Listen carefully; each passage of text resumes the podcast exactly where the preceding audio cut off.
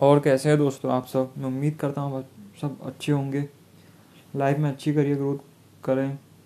यार एक चीज़ मैं ना मैंने विराट कोहली के इंटरव्यू से पूछा था कि सबसे टफ क्या है? सबसे टफ होता है माइंड सेट उन्होंने कुछ ऐसी कुछ बोला था माइंड सेट तो माइंड सेट बहुत तगड़ा होना चाहिए आपका।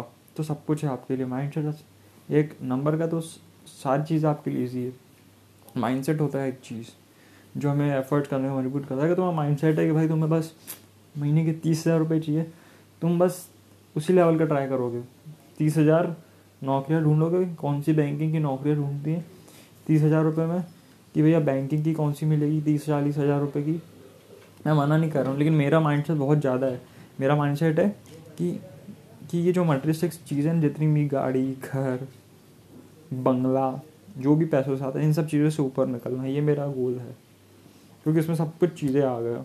क्योंकि अब ये ये बहुत पुराना गोल हो चुका मुझे ऐसा लगता है कि मुझे एक गाड़ी चाहिए, ये कलर की। अब बोलो, मुझे उस मटेरियलिस्टिक थिंग से ऊपर निकलना है। अगर हो तो कोई दिक्कत नहीं। अगर हो जाए, मिल जाए मटेरियलिस्टिक थिंग से तो बहुत ही बढ़िया। तो ऐसा मुझे लगता है कि यार आप करोगे ना तो आपके साथ भी लाइफ में कुछ मज़ा आएगा तो करना चाहिए। बस थैंक यू